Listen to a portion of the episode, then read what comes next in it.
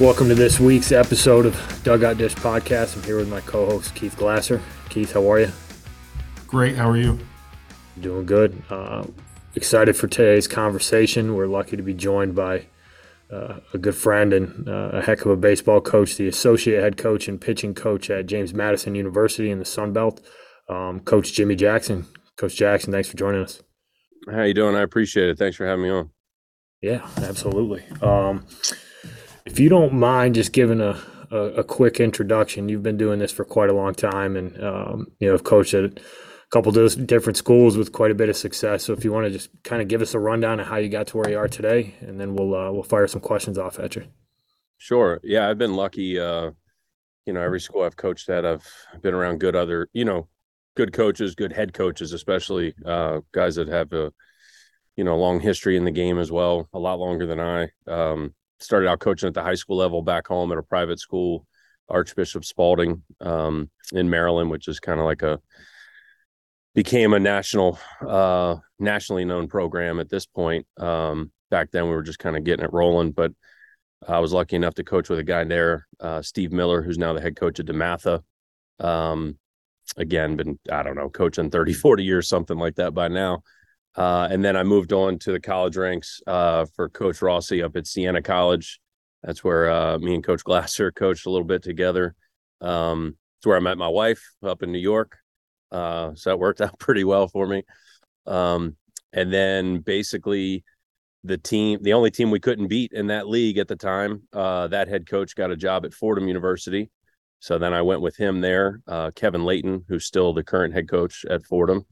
Um, was lucky enough to be there for four years. Again, kind of building that program up. Um, and then was lucky enough to get a chance to come down here to JMU. Uh, at the time, we were in the CAA. Uh, Coach Ikenberry had stepped away from coaching for a very short stint, maybe six, seven months, um, just with some family things and, and being at home. And then basically JMU had reached out and it was something he couldn't pass up, which was basically the same for me, you know, growing up in Maryland, growing up, probably two and a half hours from here in Harrisonburg. Uh, a little bit more lifestyle I was used to. Um, you know, I, I, think nine times out of ten, most people want to go south as far as baseball is concerned. I know I was always that way. So it was a little it was a little odd for me from the coaching aspect because I went north to go south. Um, but it's worked out and been lucky enough to be here for eight years and just transitioned into the Sun Belt. So it's almost like we're restarting the program again uh, building it back into the CAA to be a contender, and now taking a step back going into a Sun Belt conference where again we got to build it up to to compete in that's at this level basically. Yeah, Sun Belt's turned turned into quite the animal uh, from a baseball perspective. I think we touched on that in a podcast recently that. Uh, that whole Power Five label for baseball isn't quite that simple, and, and the Sun Belt certainly one of those conferences that breaks that mold with with just the quality of program from top to bottom that uh, you have to compete with day in and day out. So, uh, yeah, it's uh, good to we we follow you guys closely, and it's good to see a lot of the success you've had, and um, you know, you've had a ton of success moving moving guys onto the pro level. So I think you're going to be able to give some some pretty awesome insight to the listeners on the recruiting stuff, but the development stuff as well. So um, we'll give you your first question, kind of uh,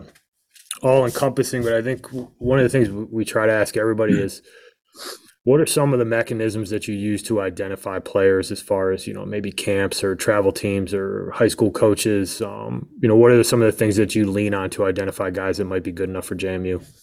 The biggest thing always comes down to relationships we have with other coaches, uh, other people that have that are either in the business or been in the business, um, guys that have done it themselves, whether it's the high school level, the college level, um, the recruiting circuit, you know, with travel ball I know a lot of people have a lot of negative things to say about it. Um, I mean, I like it.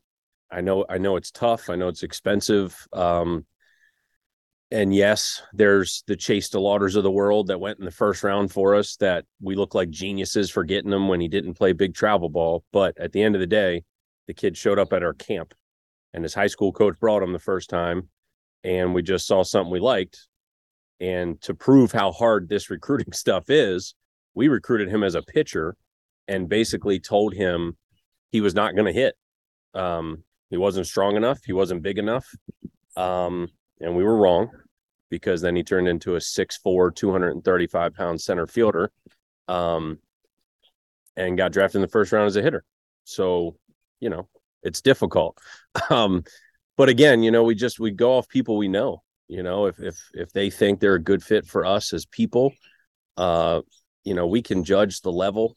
You know, once you do it long enough, not that you're going to be right all the time, but um, you got a pretty good handle on that.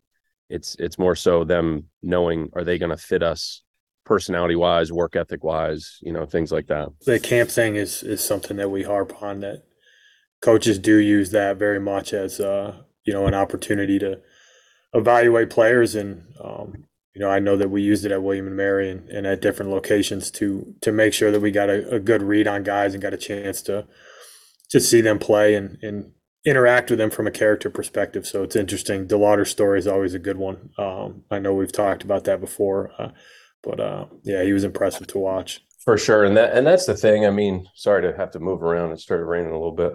But um, I know it's it's so difficult. I mean, there's guys. I mean, gosh, we've had guys come to camp and we pass on them. You know, we we don't pull the trigger, um, and they go play in the ACC and they're all conference players three years later, and we're like, oh my gosh, what were we looking at? You know, it might have just been the timing, you know, or what we needed. Um, a kid that got drafted from VCU at the same exact time as Chase DeLauter, they were like uh, basically like a Mark McGwire, Jose Canseco duo up in the Cape. We could have had that kid when he was a junior in high school. Like he was asking us to come here. Um, and we turned him down because we didn't think we needed a third baseman, which was clearly wrong. Um, you know, we could have had two of the best hitters on the East Coast as opposed to one at the same time but yeah, it's it's difficult as far as that goes. Well, I think the timing of it is is one of the the hardest parts of recruiting. You know, and I, you know we've we've talked about it a lot, and you know we you and I have had this conversation quite a bit too. Just in, I mean, we've known each other for almost 15 years at this point in time. I, can't believe it's been that long. Um, but you're right. Like sometimes it's you see a kid who shows up to camp and you just you, for whatever reason they don't have a great day or you know there there you see them one other time and it wasn't that great and you make your decision you know like you said based off of what you've seen and everything that you've seen over the course of however long that we've all done this like you have a really good idea of where they fit sometimes you catch that like two bad days and it's like ah he's good but not good enough for us.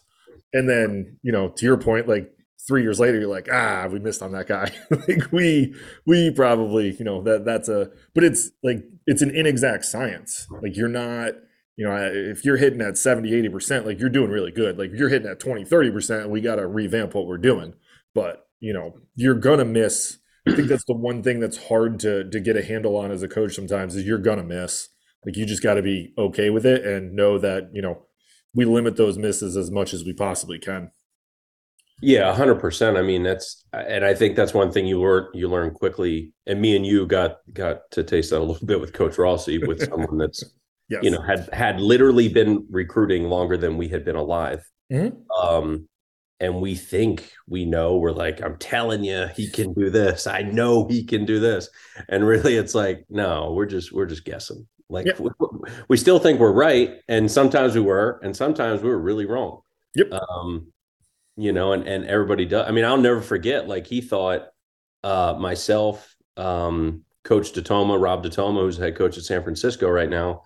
I mean, we were adamant that Dan Paolini was not going to hit as a freshman. Like he might have batted a buck ten freshman fall, and we're like, "What are you talking about?" You know, we just showed up. We didn't recruit the kid. And Coach Rossi, being who he is, goes, "No, I'm telling you, he'll hit." Don't worry about it. I'll make the lineup. And then he broke the single season hits record as a freshman. Mm-hmm. And it's like, yeah, man, you, you, definitely know a lot more than we know. yeah, I think he had, I mean, the year I showed up, I think he had 26 bolts. Yeah. And then they yeah, changed the bat. Remember they changed the bats in our second year? And he was like, Oh, I can't believe they changed the bats. And he goes out, like trots out another 20. the, the kids popped in like the eighth, ninth, or eighth or ninth round. Yeah, and and I mean, think about it. He was committed to another school as a pitcher mm-hmm. right? Got hurt in flag football in gym class or something like that. Yep. Coach Rossi sees him hit for one day and goes, Yeah, he's going to hit. You know, and he used his patented like hitters hit, and I saw him hit. you know, yeah, that's why you would, you could never come back to to a guy like Coach Rossi, and and I catch myself saying it to other coaches I coach with. You know, like, what do you mean his swing is good and he looked good? Like, did he hit? Like, if he didn't hit, man, he's not a hitter.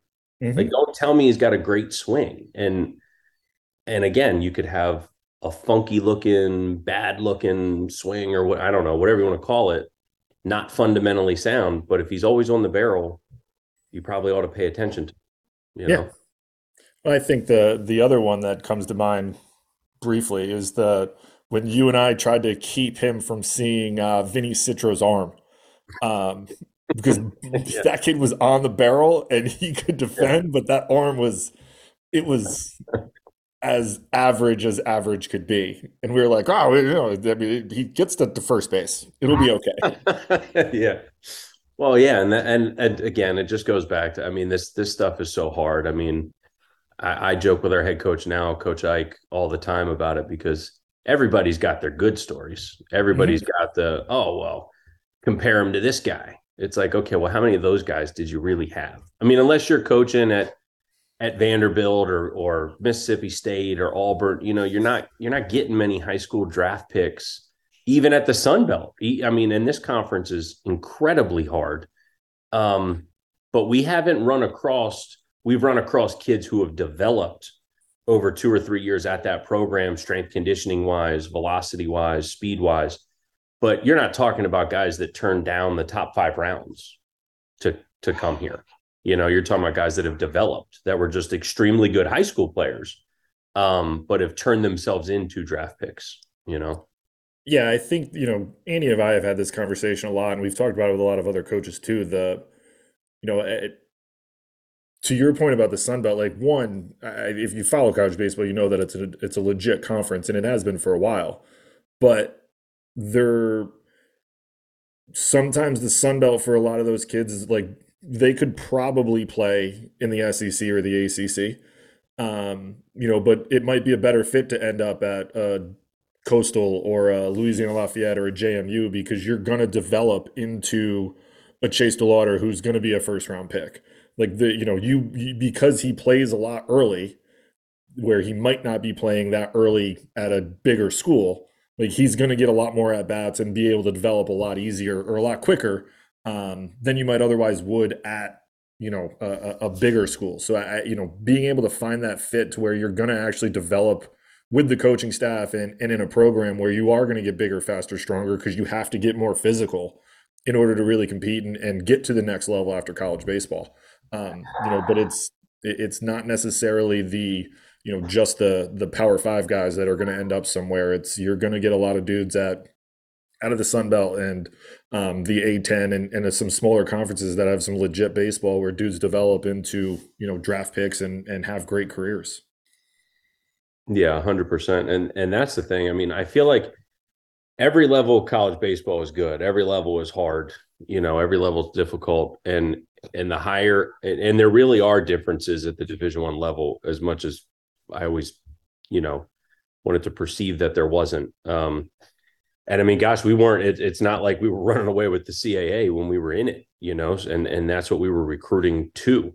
Um, you know, so now being at this level, it, it it's again a whole nother animal, you know, and but we still have to stick to the things we've always believed in as a coaching staff, coaching staff, which is the development piece. You know, we we got a new strength coach by chance this year. Our, our guy got a um, a better opportunity somewhere else to be higher up uh, in the strength world. And we kind of lucked out department wise. They turned it into a baseball, softball position only, as opposed to three or four sports. Um, so we have somebody that basically can just spend more time with our guys, um, can put together a little bit more personalized plan than maybe what we had in the past. Um, because now he's working with, I don't know, 65 athletes as opposed to 150 athletes. Um, you know, he's traveled on the road with us. There's things like that that we have access to that I didn't have access to as a coach at at Fordham or Siena or most division twos or division threes have. You know, um, now again, if the kids work, then it's going to work out. Um, but when you have that that strength coach with you every single time you touch a weight, every single time you go to stretch, it, it's different. You know. Yeah, it's huge. What um and I'm gonna feed you one right into your wheelhouse, but you know when you since you are the pitching guy and you've had a lot of success developing guys and, and getting a, a, lot of dudes drafted, and there's a guy in the big leagues right now with a a, a, a sweeper we're calling it nowadays that looks like it's made up um, and is a video game pitch. But like when you uh, break it down to the like when you go out and see guys pitch, like what are you looking for? Um, in a guy that you're you're going to be interested in from a, a pitching standpoint to potentially recruit? Um, I mean, I guess two different things. Like, uh, first of all, the stuff, of course, has to be there. You know, like it's really hard at this level to take a guy if at the high school level he's putting up good numbers, but he's not getting swings and misses.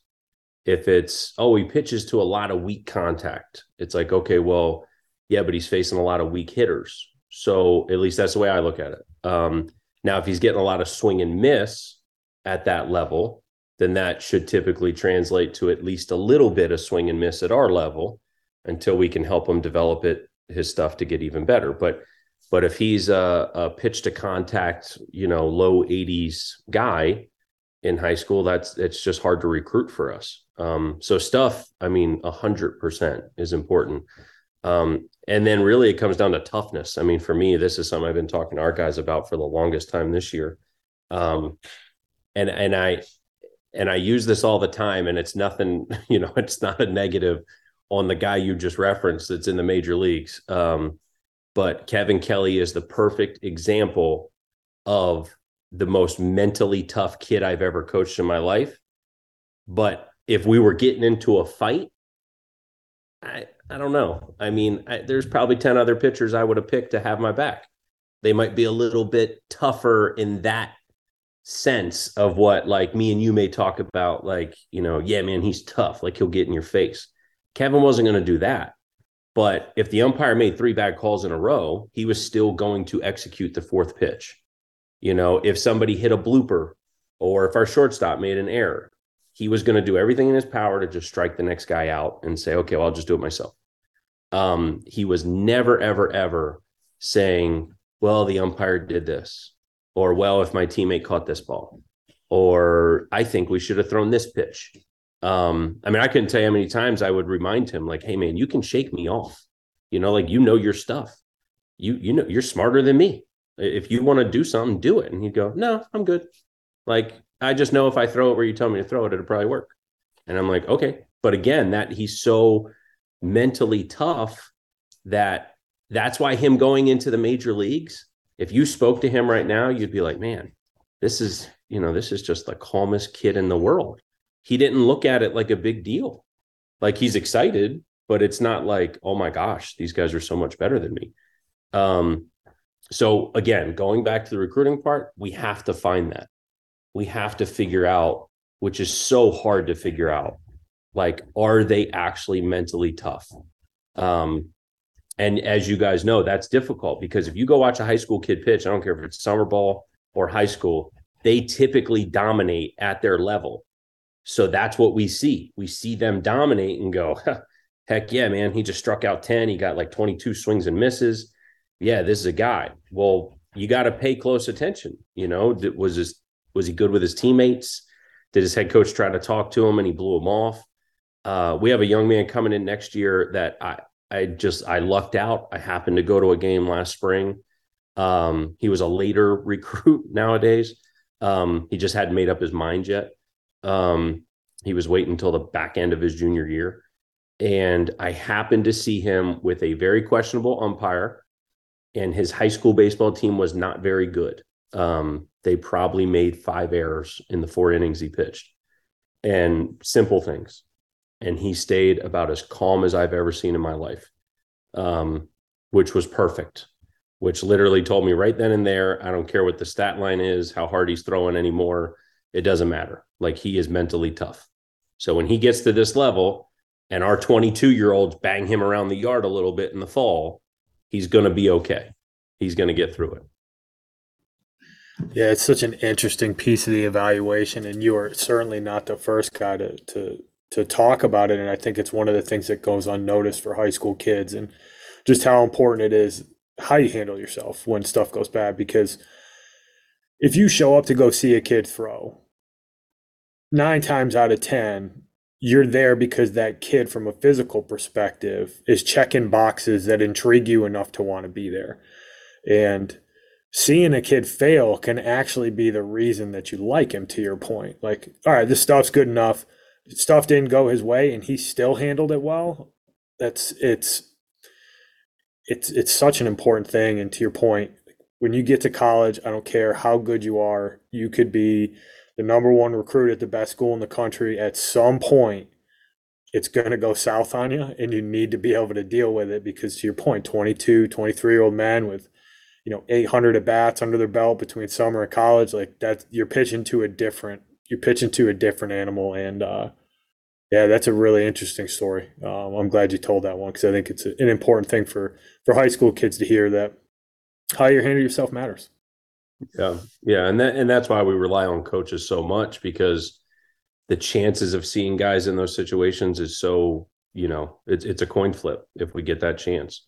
Um so we rely on, you know, whether it's guys like you that are doing it, um, it's a, a, a travel ball coach or a or a high school coach, especially, um, to let us know how they actually actually handle that stuff on a daily basis. Obviously, data is a, a big piece of pitching in particular. Like we have some some decent metrics for for hitters, but how do you leverage that? And at what point does that not become a part of the evaluation? Um, I'd be interested to hear from a recruiting perspective, but also how you leverage that from a development perspective when guys get on campus. Yeah, I mean, we we lucked out. We finally got uh TrackMan. Um the only negative was we got it this spring. So we weren't able to put it into effect, you know, as much as we would have liked. Um we kind of dabbled in it a little bit. Um, I mean, we're using it a good bit now, now that we've had it for a month and a half. Um, but we try to use it as much as possible to get the guys to understand either how good their stuff really is um, compared to maybe another elite division one pitcher or even a professional pitcher. But then we also get guys to understand okay well maybe this is why this pitch is not working. Uh, we thought it was good and it's not. Um, or not only are the hitters telling us it's not good because they're hitting it but now the data can kind of prove my point. Um, I really think it does a lot of that. I, I think it really proves a coach's point, which is why, you know, when I first started coaching, a lot of the new terminologies and lingos and you know whatever you want to call them, I was so against so much of it. Um, and then I kept moving on to a little bit better players as a whole, or or a little bit smarter kid. Um, that knew a heck of a lot more than I did or came from some private facilities that used some things that I didn't know. Um, so as opposed to saying, no, that's not good or that doesn't matter, I made sure that I learned that stuff. You know, I, I taught it to myself or I reached out to people that are way smarter than me um, in, or, in order to know what, what I'm talking about when it comes to this stuff. Um, but yeah, it's such a fine line, man. It, it's, especially track. I mean, TrackMan for pitchers is you know kind of like the end all be all uh, as far as proving to you what your stuff is. But again, there's things I learn about it every few weeks or every few months that I'm like, oh, you know, there's one more interesting point to it that maybe we could use to our advantage. I mean, I mean to be honest, we have two guys right now that we were constantly, constantly trying to get them to sink the ball better um, because their slot made sense, common sense, I thought. Um, and then you start looking at some of the metrics and you're going, oh my God, what are we doing? Like we should have been doing the opposite. We should be throwing more fastballs, not two seamers. Um, and it may seem obvious to some, but it certainly wasn't obvious to most people I've been around um, until we saw that data when we could put the you know, his arm slot, release height, all these other things to go along with his induced vertical and horizontal. Next thing you know, we're like, oh my God, you carry the ball. Like I, I would have never thought that because we've used other things like Rapsodo, which is a good device, but it's just not, it's not 100% accurate. You know, when you get TrackMan, it's 100% accurate. And now you go, oh my gosh, this is real data. You know, this is real in game stuff. Yeah, it's pretty wild what they're able to to get to, and um, it fascinates me. And I, I lean on a lot of guys to try to better understand it myself because you know most of these kids are getting exposed to it, and uh, there's always that fine line of them being able to turn off the metric switch and go compete. Um, and that's something I've and I know I've had conversations with high school guys. It's like at a certain point you can't chase the velo or you can't chase the movement. Like sometimes you just got to go compete. Is that something that you have to deal with with your guys at all, or are they mature enough at this point where they're able to focus on it when it's time to focus on it, and then go out and just be a dog when when it's time to go compete? Yeah, I think most of them are. I, I think sometimes it gets in some guys' heads a little bit, um, and that's the tricky part because we're trying to use it to better ourselves and better them as players. Um, and and every once in a while, you know, guys would be wondering like, oh well, I guess I got hit because my ball wasn't carrying the same. And it's like, no, it was 2-0 and you threw balls down the middle. Um, or oh, my stuff must have been moving better. And it's like, no, you were in 0-2-1-2 counts and you were expanding, you know, where it all that stuff is still going to always, always be important. There's always going to be the simple data like 2-0 is better for the hitter, 0-2 better for the pitcher. Common sense, 1-1, you got to win it. You know, all, all those things that every pitching coach talks about and every hitting coach talks about. Um, but there is something to be said for if you can help that player achieve elite stuff. Well, now we don't have to be real picky. There's some guys once in a blue moon you can run across where you can just set up right down the middle and say, here it is because my stuff is going to move so well that good luck hitting it you know? Um, now that's few and far between but if you can get to that point uh, that simplifies pitching even more but but yeah i mean without a doubt we run into it still at times. It's like hey man it's game time. Now just go win. Don't worry about any of the other stuff we've ever practiced. I think the compete thing is the you know to the mental toughness thing is one of the hardest things to evaluate in the recruiting process, but also one of the toughest things to try to get your guys to do once they're there. Um, you know, like it's you could be you could get we've all had them like dudes who have unreal stuff or they're on the barrel all the time. You put them in the game and it's just like it's lost. Um, you know, but being able to to try to work through that and get those guys to um the level that the that, that gets them to be the best version of themselves, I think is where you know is the frustrating part as coaches but the where you find what you really like to do. Um you know but there's the i think nowadays with the data and everything you can break down i think you can i've found at least when i was coaching that you can kind of get those kids a little bit sped up i think on that track. Because it's like hey like look i'm telling you you're good enough. Like your stuff's good enough. You're doing this you're doing that. Like you can do it. Now it's just like mentally we have to get over that. But i think like when you can reassure people a little bit more and more with like concrete data and now it's like all right he's right i am good enough i just got to go do it you know but once you do it and you you see it click and they start having that success it's when it's like all right we, we we've we've made a jump here and that's where dudes start really you know becoming dudes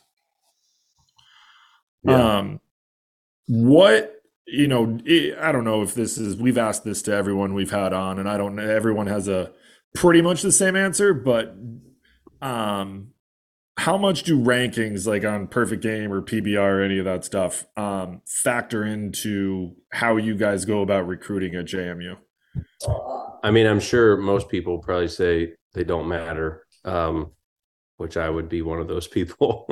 Yes. you know i and it's nothing against any of the people that that do those things. It it this is the one thing and maybe this is different different from some other people um Actually was talking to somebody at our state convention about this back in December or January. Um, to me, the rankings don't matter at all, but I do think they're good for kids because it's one more aspect of competing. So if you think you're the number one shortstop in your state and you're ranked fifth, well, then go prove it. You know, like uh, take PBR, for instance. They go out and they watch a ton of high school games. Well, they're going to see you. You know, I'm sure your summer ball team plays in their tournament, you know, and Perfect Game does the same stuff. Maybe they don't go to as many high school games, but I'm sure they go to some. Um, no matter what, though, like, well, if you don't like it, like our head coach says all the time, if you don't like it, play better. Well, if you don't like your ranking, make it better. You know, what does that guy do that you don't do? And don't just chalk it up to, well, he went to 10 events and I went to two. Now, he probably didn't get ranked first because he attended a lot of events. Maybe he has a ranking score that's a little higher. As we all know, that tends to happen. But he's not going to be ranked the number one shortstop in the state of whatever simply because he attended something. He's, he's ranked number one because they have multiple people that work for them that think he is hands down the best shortstop in that state. Um, but again, I go back to when we recruited Chase DeLauter, there was no ranking because nobody knew him. Um, he played in things in for a okay travel ball team, um, but he wasn't as good back then. He shouldn't have been the number one at anything because he wasn't good enough. Um, we've had plenty of draft picks that weren't ranked. I mean, I I feel like, and I'm trying to get that out of my system now, coaching at this level, to where I used to find it to be a really cool thing for me. Like, man, I wonder how many guys I could coach that do get drafted that were never ranked high or even ranked, to be honest, like not top 10 in their state. And part of me is like, well, maybe I'm just bad at recruiting. So I should get, you know, these better ranked guys. Uh, the other part was like, well, the schools I'm at, we don't really get these top ranked guys. Um, so it really depends on how you look at it. But to this point, I don't know, we've never had these highly ranked dudes coming in here. You know, you, you don't see us on these recruiting ranking things like I, I don't know what they're called, but um like whatever top classes or whatever. yeah, all that stuff. Like I remember my first year at Siena when me, uh, a guy named Joe Sinicola and Rob DeToma were all going in there together the first time. None of us knew each other. All three brand new assistants for Coach Rossi. It was about to be his 40th season. We had like votes for our recruiting class that was showing up when we showed up. Like it was received votes, whatever the heck that means. So like we weren't in the top 25, but we were in the talk. And I'm like, what? At Siena? Like how? I mean, damn, these kids must be awesome. And then you get there and you're like, why was this class talked about? I don't like great kids, awesome kids. I would never trade it. Like I still talk to a lot of them, but we didn't have nationally ranked players coming in there. I mean, a couple of them, yeah, one later got drafted, Dan Paolini in that class. Um, I feel like every class there had at least one draft pick, but that one recruiting class, for instance, did not have multiple. So how the heck were we ranked? We were ranked because it was like the biggest class they had in 15 years. It was like 18 players coming in, which back then wasn't normal. So therefore we got votes or whatever. So again, it just goes back to like, did it really matter? You know, it it didn't. No, it didn't. and and I think the one thing that gets lost when you start talking about rankings and all that stuff is that there's there's multiple levels to college baseball. There's multiple levels within each division of college baseball. Like, I mean, you can go look at any division. You can go look at Division One. Like, you're to find some really bad Division One baseball teams that are to get worked in a three game set against Division Two and Division Three schools. Like, and everyone in our business knows it. Like, it, it it's the truth. You know, so it, it's you know, I, I never I couldn't chase rankings when I was coaching Division three baseball. Like you're never going to get any of those. Like you're not getting a, a really a, a, highly ranked kid when you're coaching Division three baseball. It's just the reality of it. You know, but there's you can still it's you realize there's a lot of really good baseball being played, and there's dudes you're going to find them. And sometimes when you get people that chase those level or chase the rankings, like you can get some guys that slip through the cracks that end up being pretty good at at different levels, which is you know makes uh, overall it makes the entire level of whether it's division one two or three more competitive because you have more people that are are probably getting in there and getting developed and being better at baseball. Right. Well and that's why i think you know it goes back to like i i, I just feel like it gets a bad rap the ranking stuff. And I don't know. I mean, I, I don't not like it. I don't hate it. I do think it's genuinely good because all of us, I feel like, that are like maybe eight to 10 years younger than me and definitely older than me. So between that age bracket and older, we all go through of like, God, we want kids to be tougher. Like, man, we want them to work harder. Man, if this guy had my work ethic, you know, we all go through that as coaches. So it's like, well, why are we putting down rankings? It's one more way to make them mad. It's one more way to make them compete because we all know, you know, it's it's easy for them not to compete because, you know, I go to my son's little league basketball and they don't turn the scoreboard on. I go to a soccer game for him, there's no scoreboard. I hate it. It's bothering. So, yeah, I'd rather you come come and rank them like rank the 8U basketball team. And then when I say like, hey man, look, you're 10th. Well, work harder.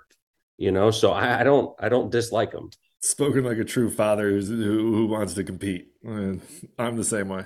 Yeah, that's uh, you, I mean, you're absolutely right. Like, I never really thought of it that way, right? I've always thought of it from the recruiting perspective of, I didn't really care what PBR ranked a kid. If I thought the kid was good enough, and based on you know, experience as a coach evaluating and understanding the players you have on campus and, you know, how guys fit and how guys progress. But it, it, it, it that is, it's a, I think you're right.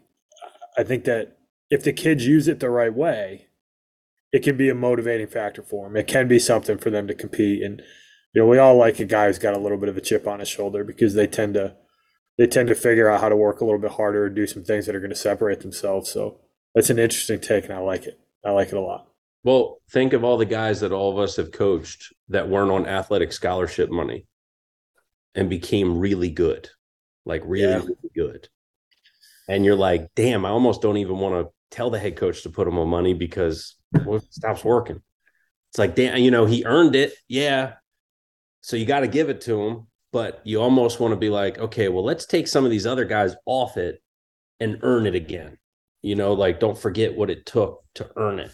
I mean i know at one point here we had our whole weekend rotation was recruited as you know recruited walk-ons. So yeah they were guaranteed spots and everything but they weren't guaranteed scholarship money. And sometimes those guys just outwork the others. Um not always you know don't get me wrong. We've had plenty of draft picks and weekend guys that are that came in on scholarship money but there is always something to kind of be said for that type of thing.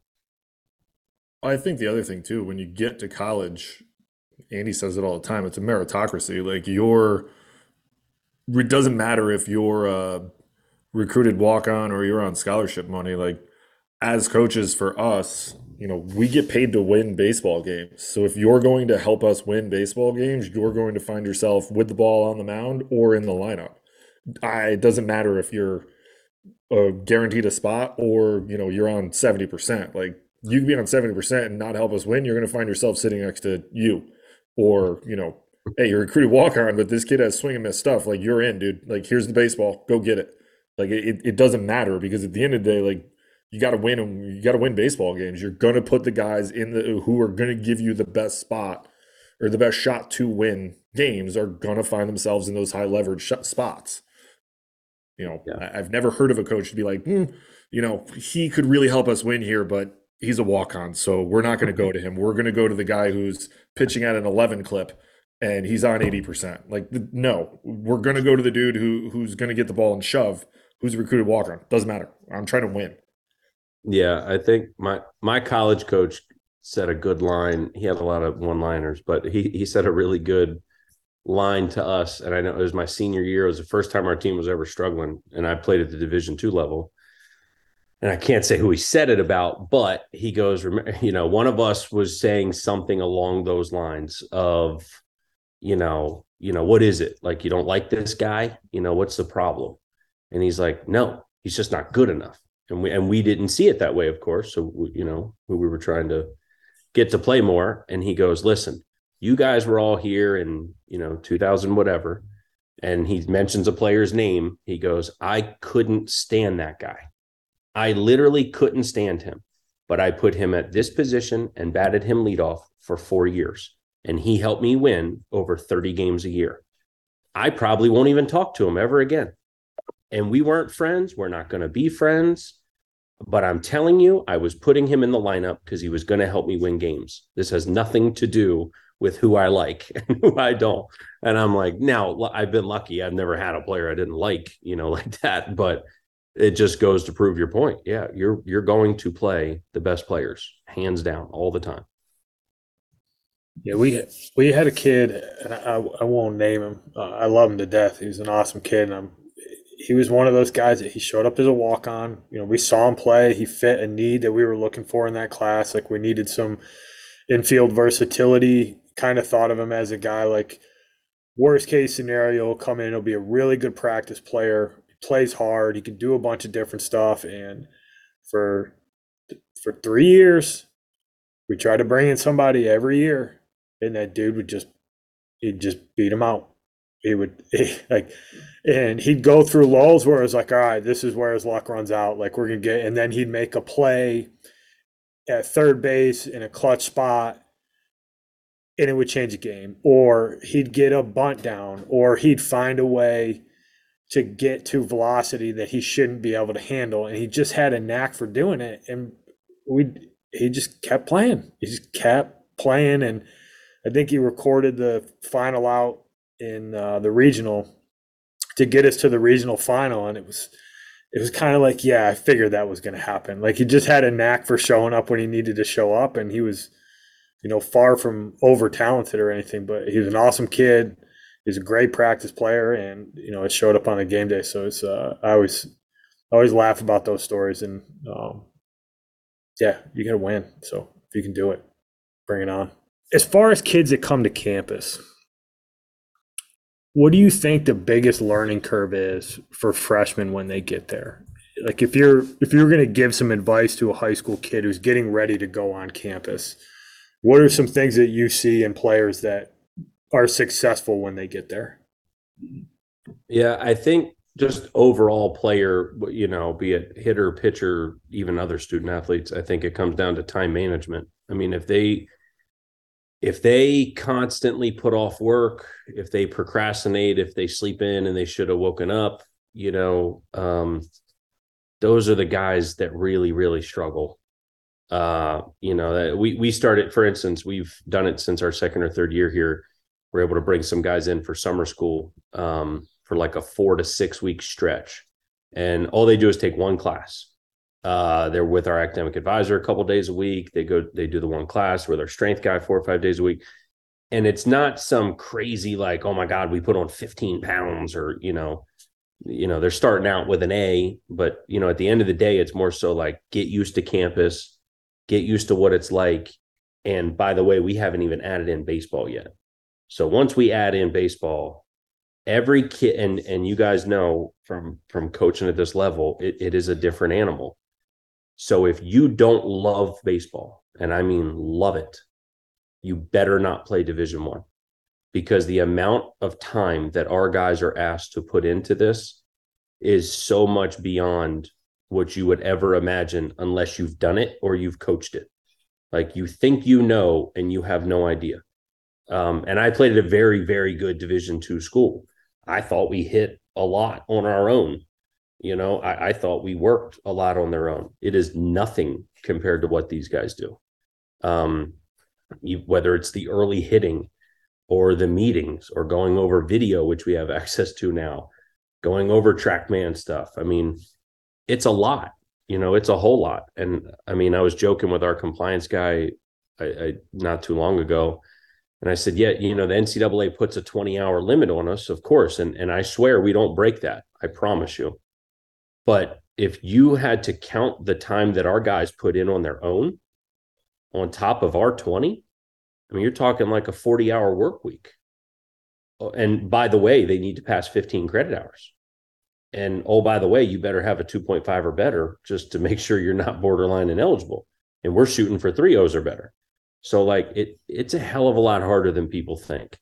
Um so I think again it just comes back to time management. You know, if you genuinely the, the thing that sticks out to me what you said is go ahead, Jimmy. I'm sorry.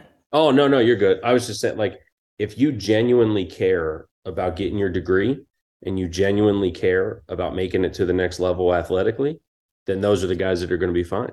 We're, we're always going to be okay with those guys. It's the bare minimum, is what is the eye raising point of it. Is that what you just talked about? If you want to compete at the level that those kids need to be able to compete at to help you win games, what you just described, that's the baseline. And if you, I'm sure you have guys who do more than that, who you know they it may not be a part of their hourly but are super disciplined with what they eat are super disciplined with their sleep routines have a really uh, dedicated preparation routine that they do before practice whether it's stretching or you know i know meditation is a thing that that, that a lot of guys have adapted and i know some staffs have have used it with what they do. And that's kind of the eye-opening thing for for high school players who may be listening here is that what you do in high school you think you work hard because you go to the guy who helps you with your swing twice a week. You think you work hard because you go to the gym a couple times a week. You go to your pitching guy a couple times a week. When you get to college, the bare the, the bare minimum is higher than that in terms of the hours that are required. Plus, you need to be a really good student. Plus, you need to be a really quality member of the community. Um, and I'm glad you highlighted that because I, I do think it, it can be an eye opening experience. And I've personally seen guys who are really talented have trouble with that transition, and it can really set them back because it's not just the baseball stuff that impacts the baseball stuff. Not being able to handle your business off the field bleeds into the on field stuff, and you'll see some really talented guys who might lose a year of development because it took them six months to figure out how to just handle themselves on a day to day basis, and it can be difficult. It definitely can. Yeah, and honestly, that's why I think it's so hard at this level to hope and rely on freshmen, to be honest. And and it's nothing against them, you know, just because they're 18, 19 doesn't matter. Um, because again, some of them can step right in and and their time management skills are on point.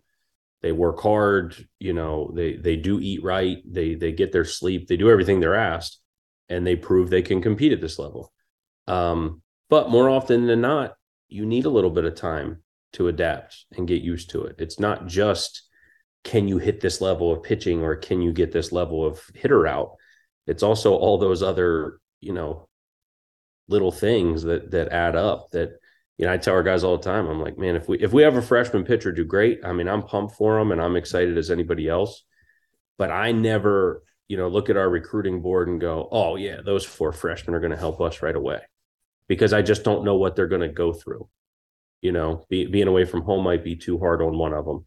So it might take them a fall to get used to it. You know, the classes might be too hard on another one. It might take them a fall to get used to it. Uh, the other one does struggle because the the level of play is is higher than he thought.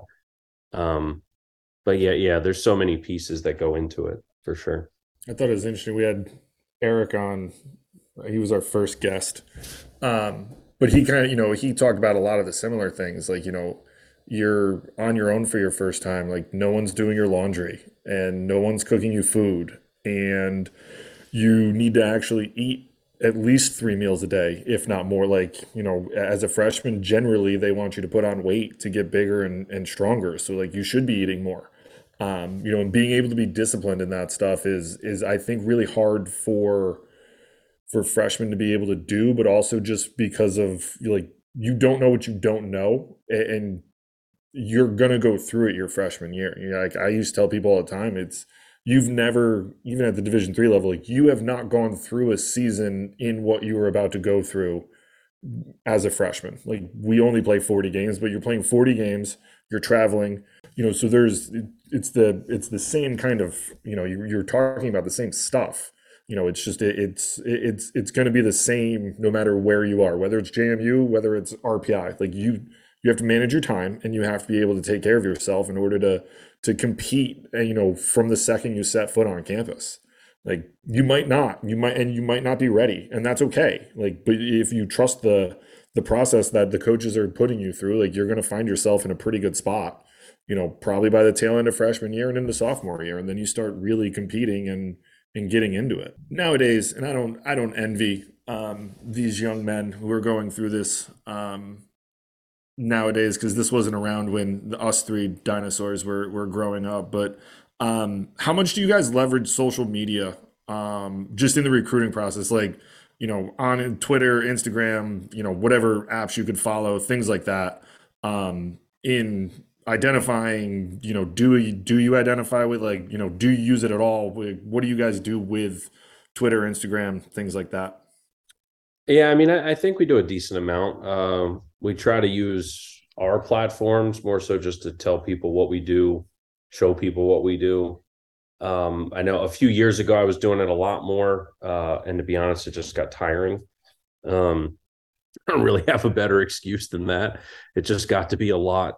Um, you know, I I I like kind of browsing through and seeing different kids doing different stuff. Everybody always asks, like, you know, do you like when kids tag you? Isn't it annoying and blah? And I'm like, no, I, it's not annoying. I mean, to be honest, it's a heck of a lot simpler if somebody does that than to read a two paragraph email and click on a different link to see a video.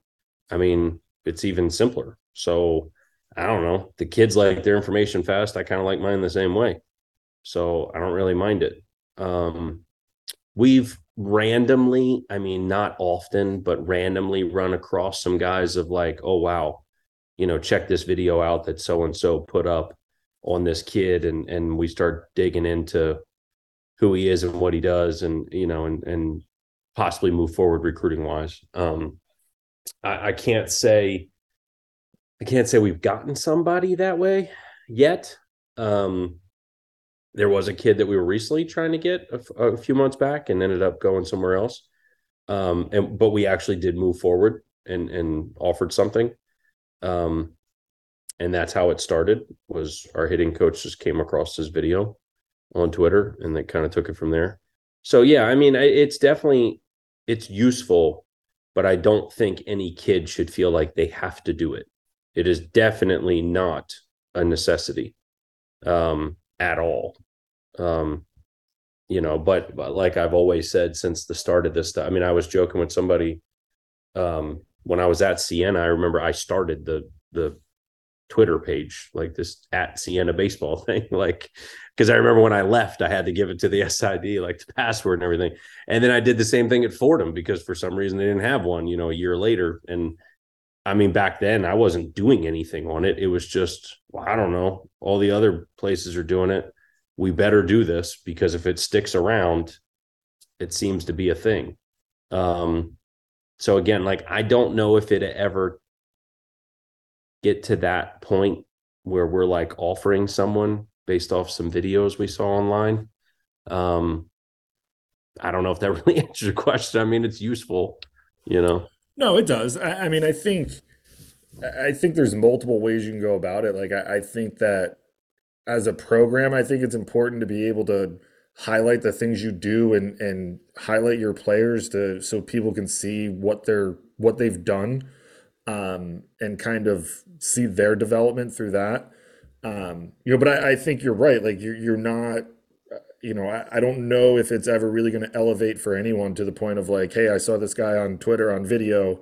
Like, we're gonna really offer this kid right away. Like, you're gonna still do what you would do on any other kid. Like, you're gonna do some digging, see what it's like, call the coaches, call his high school, do those types of things. But I do think, you know, and it, for me, it was a little bit different at RPI. Like you have, it opens up a couple more doors. Like, you know, we had a lot of guys from the from the West Coast. So, you know, if I saw something on, you know, PBR or Baseball Northwest or something like that, like I might pursue that a little bit further if I think that kid might fit, just because I'm not going to get out there, you know, more than once.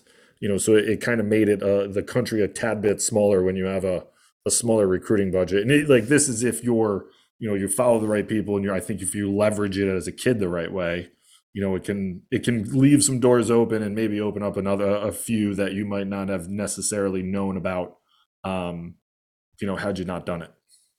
Right. Do you use it to to check on kids?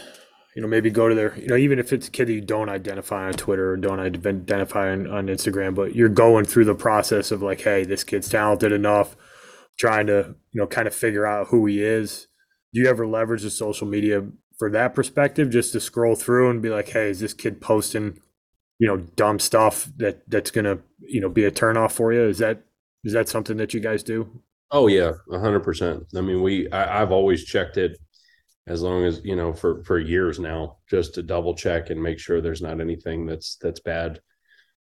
Um, you know, and I think you got to make sure you don't jump to any conclusions when it's looking at some of that stuff. You know, uh, some kids may post some things or or repost things or whatever, uh, and you really got to know the kid where they're coming from, what their background is, uh, and I think we've seen that with a lot of professional athletes. Some guys instantly get in trouble when they find social media posts from 10 years ago when they were in high school and then come to find out when you learn the guy's background it's like yeah this this was not meant to be that way you're you're taking it that way but this if you knew the way he grew up this was normal you know in in his neck of the woods or or whatever um and i and i think so i don't necessarily jump to conclusions with it but I definitely look at those things for sure. I mean, we all do. I got to figure out a way to phrase this question with a little bit more of a positive twist, but it's always interesting for me. Um, and I think it's important for kids to hear through a coach's eyes. But what are some things that that turn you off in the recruiting process? Like where you might see a kid who's talented enough. Uh, is there is there on field stuff? Is there off field stuff? Is it communication? um, I, I think it's always interesting to try to shed some light on kids to have them better understand that you know it's not just about your performance in the evaluation that the character stuff is a really big piece of it once you are able to kind of confirm that the guy's good enough and um, curious if you have any thoughts on that yeah i mean i think when you see kids you know flipping out a little bit especially if they're flipping out on a coach a teammate um hundred percent if you see them flipping out on on a parent uh, or somebody in the stands. That to me is an instant, you know, cross them off. Um, I'm not. I used to be big on like, oh man, he threw his helmet, but then I'm like, well, I've coached an awful lot of guys that threw their helmet and they were pretty good, and they were also good people. You know, you you can get angry, and maybe that happens. You know, now if it's an all the time thing, and you're constantly seeing that kid do it, okay, then maybe that's an anger issue. Uh, so then, yes, you're going to cross them out. But if it's, you know, I'm, I'm not big on like, oh, he didn't hustle one time, so therefore he's out. Um, I, I just don't think you can afford to do that because there's no such thing. I, I mean, we've played the best teams in the country, and I hear their coaches having to remind guys, just like we do sometimes, hey, you have to run that out or hustle. You know, like, yes, we would like to never have to remind guys of that, but we'd be lying if we said we never did. So to expect a high school kid to not jog one time, you know, that's a little that's a little overboard in my mind. Um, but again, if we're seeing it nonstop, eh, then it's a problem. You know, if, if I've seen him put four balls in play and he hustled once, then he's out. Um, you know, if I've seen him pitch it might only be one time, but he's questioning the umpire out loud, vocally, saying something to his coaches, whether it's about pitch calling or whatever. Um, I mean, I literally, um, and you would know who I'm talking about just because of where he went, but um, nothing against the kid. I'm sure he's a nice person, but I remember crossing a kid off at a high school game. Um, because his mom offered him something, which I was okay with. I'm I'm not like, oh my God, don't let your mom or dad give you a water. Like your high school team didn't supply anything, so you need something. You came straight from school. Uh, but the way he spoke to his mother, I happened to be standing next to the dugout, and I instantly went, "Oh my God!" And I walked down the line because I couldn't believe the way he spoke. And one of our commits was on the same team and I remember going out there and I saw his now our commit, his dad used to sit behind the right field fence. And I went down there and I said, Hey, I gotta, I gotta ask you, you know, what's the deal with so and so? And he just kind of rolled his eyes and I said, No, man, I need you to be honest. Like this is borderline. We're gonna offer him a scholarship. But I just heard this. And he goes, Coach, that's every day. And I went, Okay, I'll see you later. And I just I was out. Um, because again, man, I just I, I, don't know. I know people get angry at their parents, and I, would be lying if I said I never got my, mad at my mom or dad. But like talking a certain way in public to your mom or dad is like, I wanted to smack the kid myself, let alone what his mom probably wanted to do to him. So I'm like, if he's going to talk to his mom that way, how the hell is he going to talk to me? I'm just going to coach him. I didn't give birth to him and raise him. So, you know, if he's going to speak to her that way, God, you know, what's going to happen here? So he was out, you know. So, uh, yeah, all that stuff is encompassing. Um, I know, again, I'm sure there's people that you guys have talked to and, and we've come across it. I know when me and Keith were recruiting, I'd be standing next to guys and they'd be like, oh, he didn't hustle. He's out. I'm like, come on, man. If he hits two home runs in his next two at bats, tell me you're not going to recruit him. Like, because he jogged one time, kiss my butt. Um, yeah. you know, but yeah, if it's an all the time thing, I mean, how many times do we have to get on some of our best players for not hustling? It happens. All you know, time. everybody say all the time. It's not all the time, but it's it happens enough to where over the course of the season that you have to continually remind some people that yeah, I I agree. I think the I mean we pa- I passed on a kid that I was going to offer at RPI because he came on his visit and the way he spoke to his mother in my office, I was like, nope, same thing. Like if he's going to speak to his mother this way, like what's he going to do when I'm just trying to coach him? Like not dealing with it because there's you know in another famous coach Rossi line, like there's enough guys out there that you can find that you don't you don't have to deal with those issues. Um, you know, I, I've always found the I've always found the you know the the cross them off the list because mom or dad gave them a, a Gatorade or water or what like to be like this really weird like I, I don't get it. it. My wife used to bring me coffee in the dugout. Like, it, does that mean that like I'm not tough and I, I shouldn't coach anymore? Because she would bring me a coffee in between double headers when it's you know 36 degrees outside. Like, yes, on, like, what, what are we talking about here?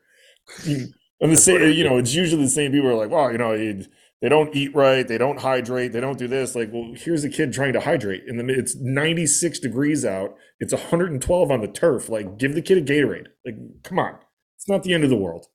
Yeah, yeah, I, I I'm with you. I mean, that's I've, I don't know. I I remember when I first started co- well, when we first started coaching up there. I remember guys saying it, and I wanted to believe it and kind of be in that mix of like, yeah, what the hell? That's weird you know, and then I'm sitting there like, well, who the hell gave me Gatorade when I was playing? Like, I know damn, I didn't have no money. I couldn't, drive. I couldn't drive and go get it because I wasn't old enough. So, yeah, I guess my mom probably handed it to me. Who hmm. else was going to hand it to you? You know, like I don't know. Yeah, and especially yeah. in these, these these summer ball tournaments, we digress here for a second, but like you're you you're like say you're going to Diamond Nation, like you might get dropped off at the field for pregame stuff and then your parents go out and get you your Gatorades and stuff, and then bring it to the field so that you can drink it during the game. Like what, what like you're like you're doing everything you're supposed to be doing. Like uh, right. if you're not like Oh, it drives right me. now. I've now always found that to be a very weird, like very weird and particular thing that like people kind of laugh like, oh wow, mom gave him a Gatorade. Like, okay, and well, well, but that's and I think that's the difference between the two, right? So I would never cross somebody off for being handed something like that they need. Now, if the kid goes out of his way to go, hey, Ma, give me a damn Gatorade. Okay, now you're out. Mm-hmm. Like that's different because again, that turns into you speaking disrespectfully to your mom or your dad or your uncle. I don't care who it is to anybody that way. Those are two different things, though. You know, accepting something that you need, no big deal. But demanding something okay calm down you're 16 years old. Yeah. You know? Very very stark difference. But yes i agree. Yeah that i think that the big theme there is is it uh is it something that happens routinely right? To your point kid doesn't run a ball out hard once. Okay well now you caught my attention so i'm going to pay extra attention to how hard you play if you play hard and that's an outlier then okay but if I come to see you play a couple times and the the motor's just not there, then it becomes concerning. And I think that that's a big thing for for kids to understand. I, Coach Murphy, uh, one of my all time favorites, used to have saying, um, "Everybody reserves the right to get better," and I always thought that was an interesting take for for young kids to understand that they have the ability to do that. And I try to keep that in mind when I watch guys that all right, if the kid doesn't play hard for a game, okay, well, let's talk to him about it. Like, let's let him know that, okay, you know, moving forward, you need to be, you know, you need to play with a little more energy. And if you have that talk and the play hard stuff is still an issue, then it's, you know, then then you really need to sit down and think about, all right, how how can we make a difference for this guy? And you know, the quicker quicker players figure that out, I think it puts them in a situation where they're not going to get crossed off by that one guy who might show up at the field pissed off and you don't run a ball out one time and he goes, ah, I'm out of here. Um, but no, that's interesting stuff. I'm curious about the guy that you were talking about. Maybe we'll follow up on that later. yeah. I know he went to he ended up at that school. I just can't remember if you were there at that time. But gotcha. I'll have to uh yeah, we'll circle back when uh, when we get off the, the interwebs here. Yeah. Um,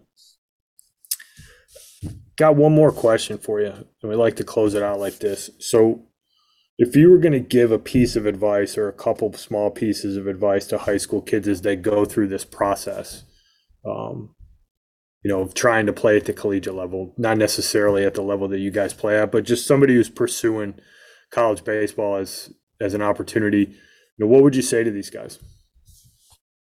honestly i just think it comes down to work you know if they if they work to be as good as they can be and don't worry about the outside distractions you know if you can help to not worry about the rankings don't worry about your teammate that already committed don't worry about some kid in the neighboring town that already committed like genuinely work to be as good as you can possibly be then it's going to pay off it's going to work out um I can't tell you how many times I've coached somebody that just puts their head down and works, and it always works out for those guys, always. Um, and I think that's the hard thing. It's way harder now for a high school kid. And I know there's way more events and there's way more things to be publicized for and social media and stuff. But that also means way, way more distractions um, I didn't have this many distractions when I was in high school. I was just hoping to God somebody would come to a game to watch me play. It, I, I, you know, that that's why I don't cross guys off so quickly. You know, um, I don't know what it's like to pitch on a main field with 15 grown men back there pointing a radar gun at me. I, don't, I don't know what that's like. Um, I wasn't good enough to do it and you know, I mean, I played, but I, I wasn't I wasn't that good. Um, and at the high school level, we didn't have recruiting events like that. So I, I take it for what it is and don't really cross guys out too quickly because if they work hard, then then it's going to work out for them. You know, I mean, I can't tell you how many times I've I've talked to recruits on the phone, and they've come out and asked like, well, you know, where are we with with the recruiting process? And I'm like, well, you know, we just got to see you more. It's not like we haven't seen you good enough. We just can't make our mind up. We need to see you more. Um, and I think a lot of kids, that's why you see kids jumping at those first offers um, so much. Or when a school says, well, you got 14 days. I'm to hold a gun to your head. You got 14 days. Tell me if you want to make this life decision or not. To me, that's just idiotic.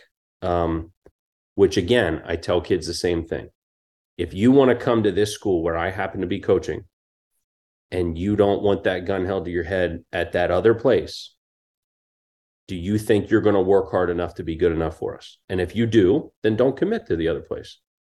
Give us more time to see you because you know you're good enough to play at this level. But if you don't think you are, or you're not sure, or you're not willing to work for it, then go ahead and commit somewhere else, anyways. Who cares?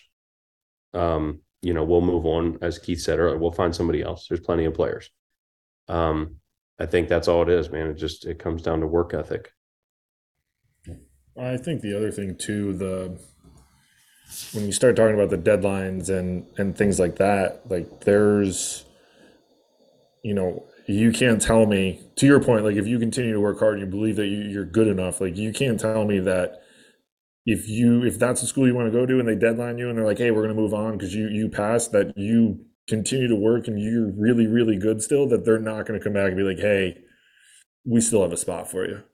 Like nobody in the we just talked about 20 minutes ago that we, you're going to put the best guys in the lineup to win games. Like if you're going to be that good like they'll circle back and be like hey we still got a spot. And if they don't fine because there's going to be plenty of other schools that are going to be out there that are just as good potentially better that you can go to that are likely going to end up being the better fit for you anyways right? Like there's if you're on the fence about being deadline and stuff like there's that should kind of tell you something like maybe this isn't the play like maybe this isn't the right fit for me right now because i'm on the fence and it just doesn't feel right like it's fine man like you're you're likely going to end up with more offers if you keep working at this and, and getting better.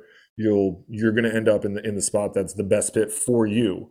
You know, to to go be the a, a student athlete and get good grades and be developed and and find yourself in a spot that's going to you know benefit you rather than like hey you got to tell us what you're doing now you know and I, I just i think that you know I, I have a hard time believing that if you put your head down and you work really hard at it that that's still not going to be available or other opportunities aren't going to pop up. Right. No, no, I I agree 100%. I mean, we we do things a little different um than that. Like our our head coach always been big on it and I always have as well. And you know, this is kind of what we did at other schools too was if we were to offer something whether it's spot, money, anything, we, we offer anything. Um we tell guys all the time like, "Hey, we'll give you some time, but at some point I'm going to let you know we're going to offer it to someone else because yeah, we can't sit on it and wait forever. You're not the only shortstop we're recruiting. You know, we have to move to option two.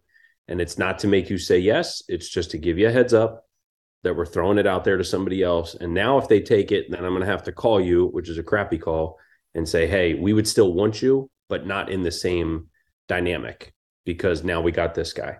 Um, it happened. I mean, we had a 3-year weekend starter for us um, that was just taking his time, which was understandable. He was getting recruited by other people and couldn't make his mind up. So I had to tell him that exact scenario. We got somebody else. Um, but of course, if we were offering you this much of something, of course we'd take you for this much of something. you know, six months later, we didn't not like you anymore.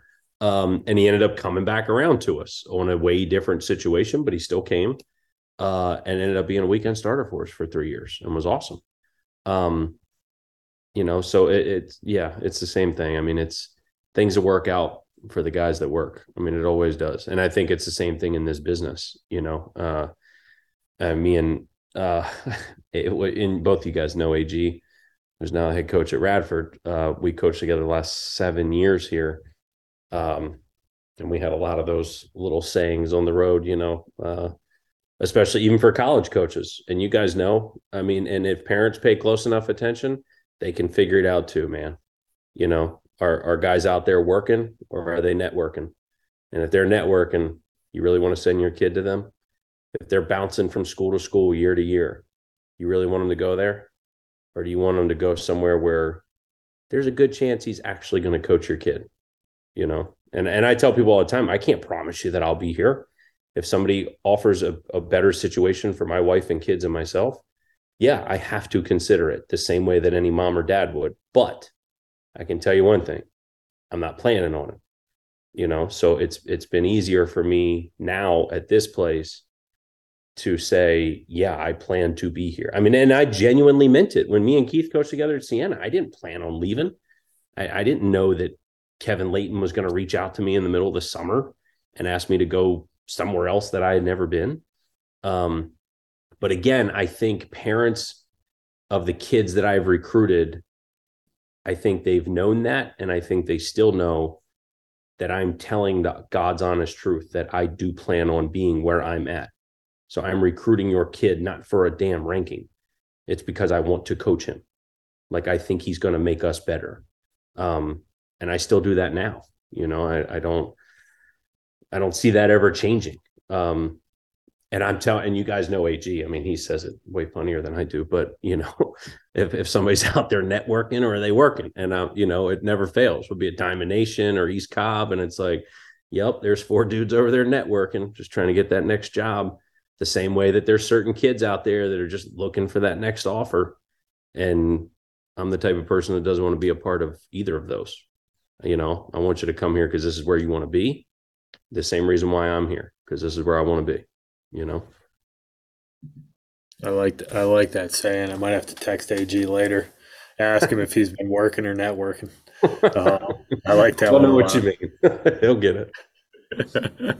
um, anything else you want to you want to fire at Coach Jackson here, Keith, before we give him back some time with his wife and kids? No, I, I you know, Jimmy, we've known each other for 15 years. I, I appreciate you taking the time to sit down here and do this. This has been great. You, you were phenomenal at this. So thank you so much. No, I appreciate it, man. I appreciate you guys having me on, and hopefully this ke- thing keeps rolling, and uh, we can get some boys from y'all now. Yeah, that's the plan, man. Um, thanks a lot, Jimmy. Really appreciate your time, man. Good luck this week against UVA on Wednesday, and then uh, weekend series in Marshall. So um, always rooting for you guys. You know, following you, following you closely. But can't thank you enough. I'm sure people learned a lot from from what you had to say, and um, really appreciate your time. Thanks, Andy. Appreciate you, bro. Thanks, guys. Well, that's it for this week's episode. Um, check in next week. Thanks, everybody.